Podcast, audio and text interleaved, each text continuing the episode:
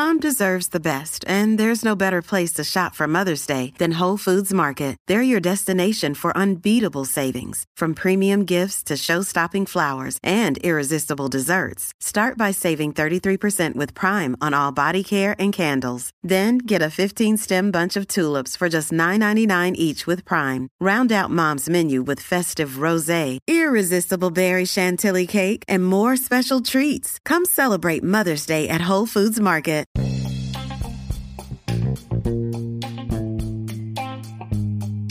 Can't we all just get along? I've said it before in other podcasts.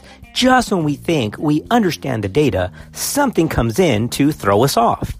In this episode, we're going to review the rebuttal to the original 2014 ACOG guidelines on the management of second stage of labor. Remember, in 2014, ACOG called for a safe prolongation of the second stage of labor in an attempt to reduce the overall number of C-sections. But was that really evidence based? There's new data to suggest it wasn't. Let's take a look at that data.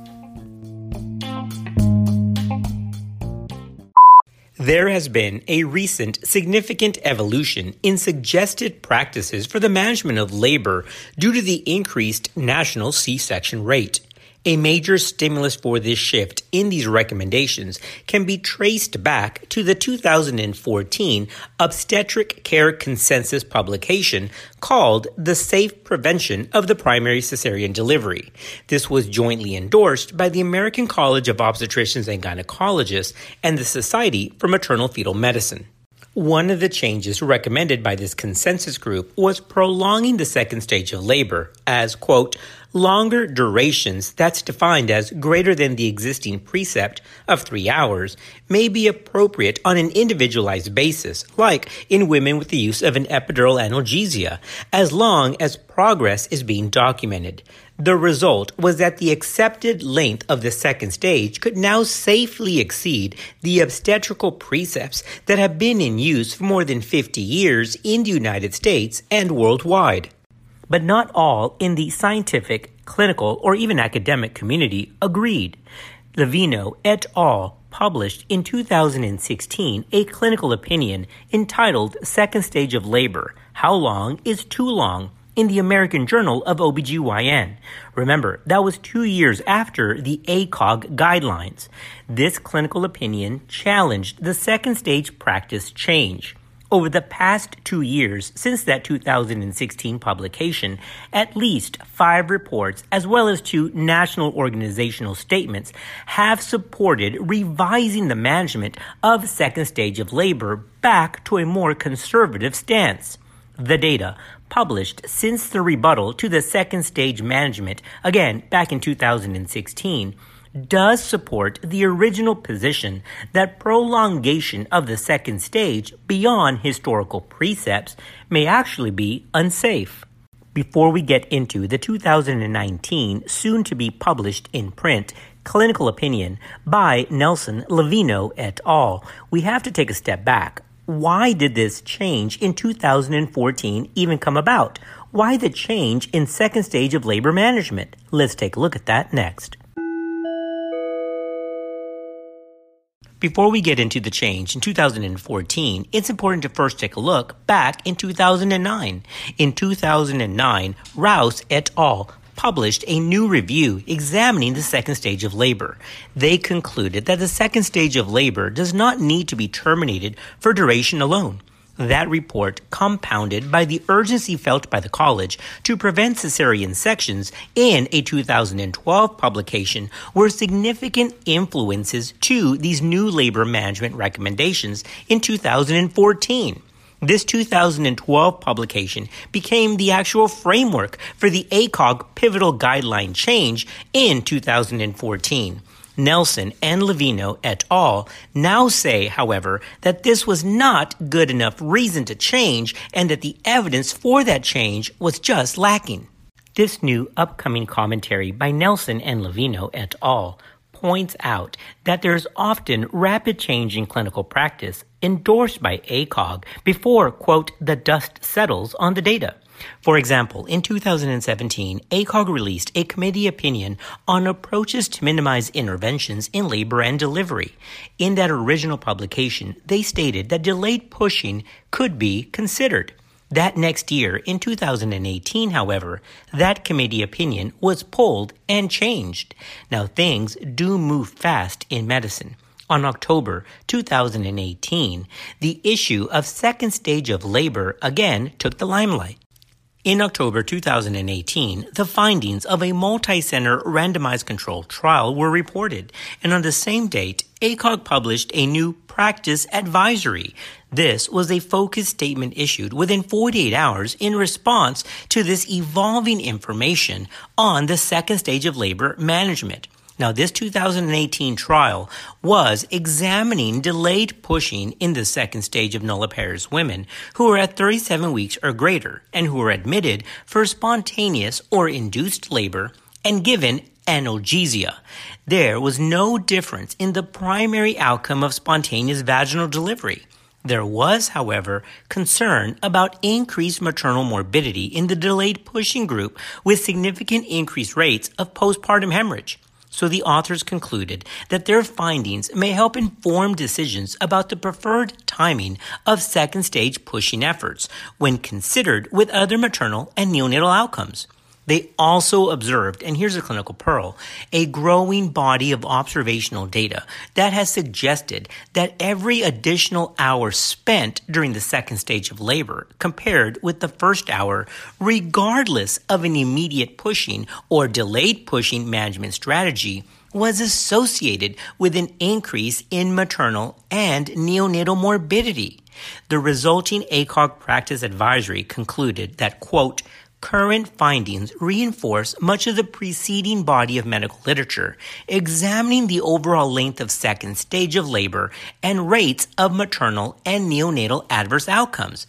Now remember, ironically, this 2018 ACOG statement is in complete contrast to the previous one in 2017 about delayed pushing.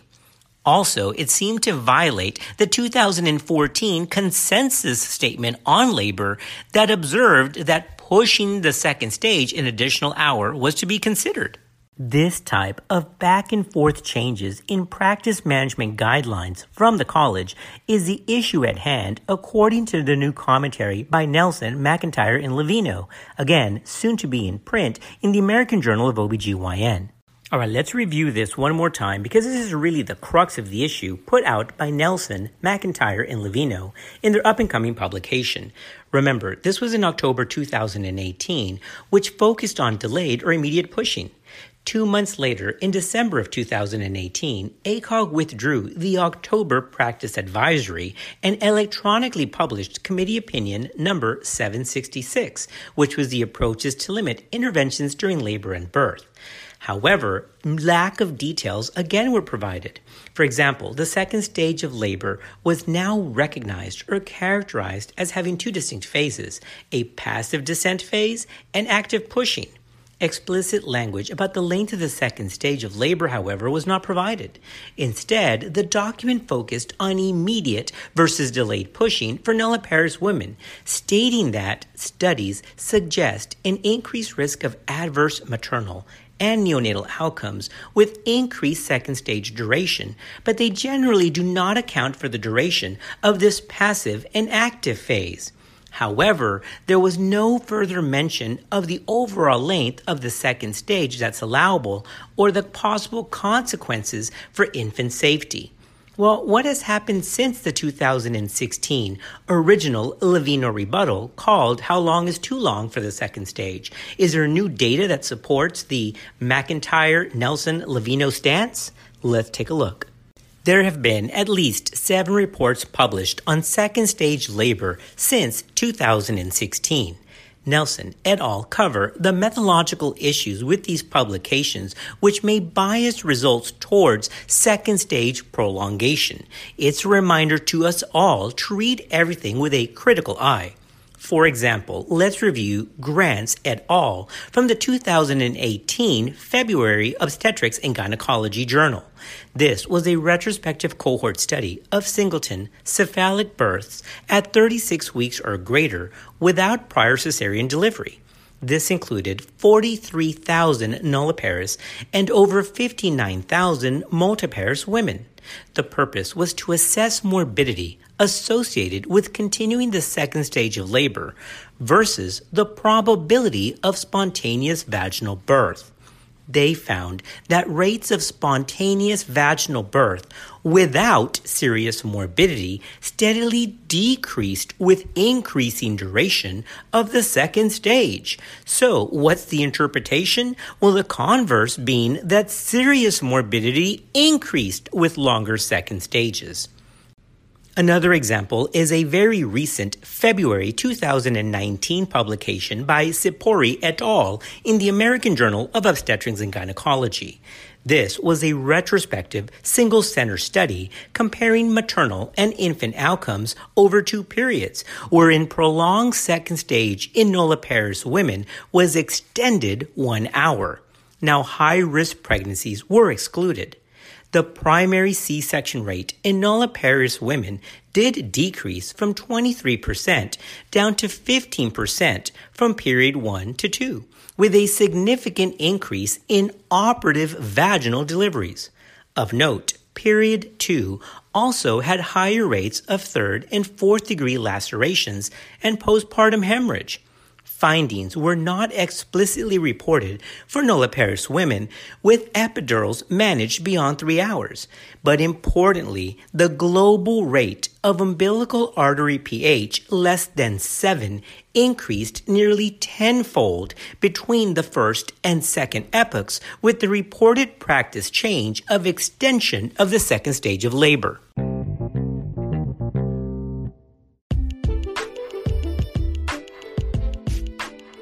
All right, we're at the end of our podcast. Remember, we are reviewing a soon to be published in print new commentary by Nelson, McIntire, and Leveno questioning the practice change of extending the second stage of labor by an additional hour.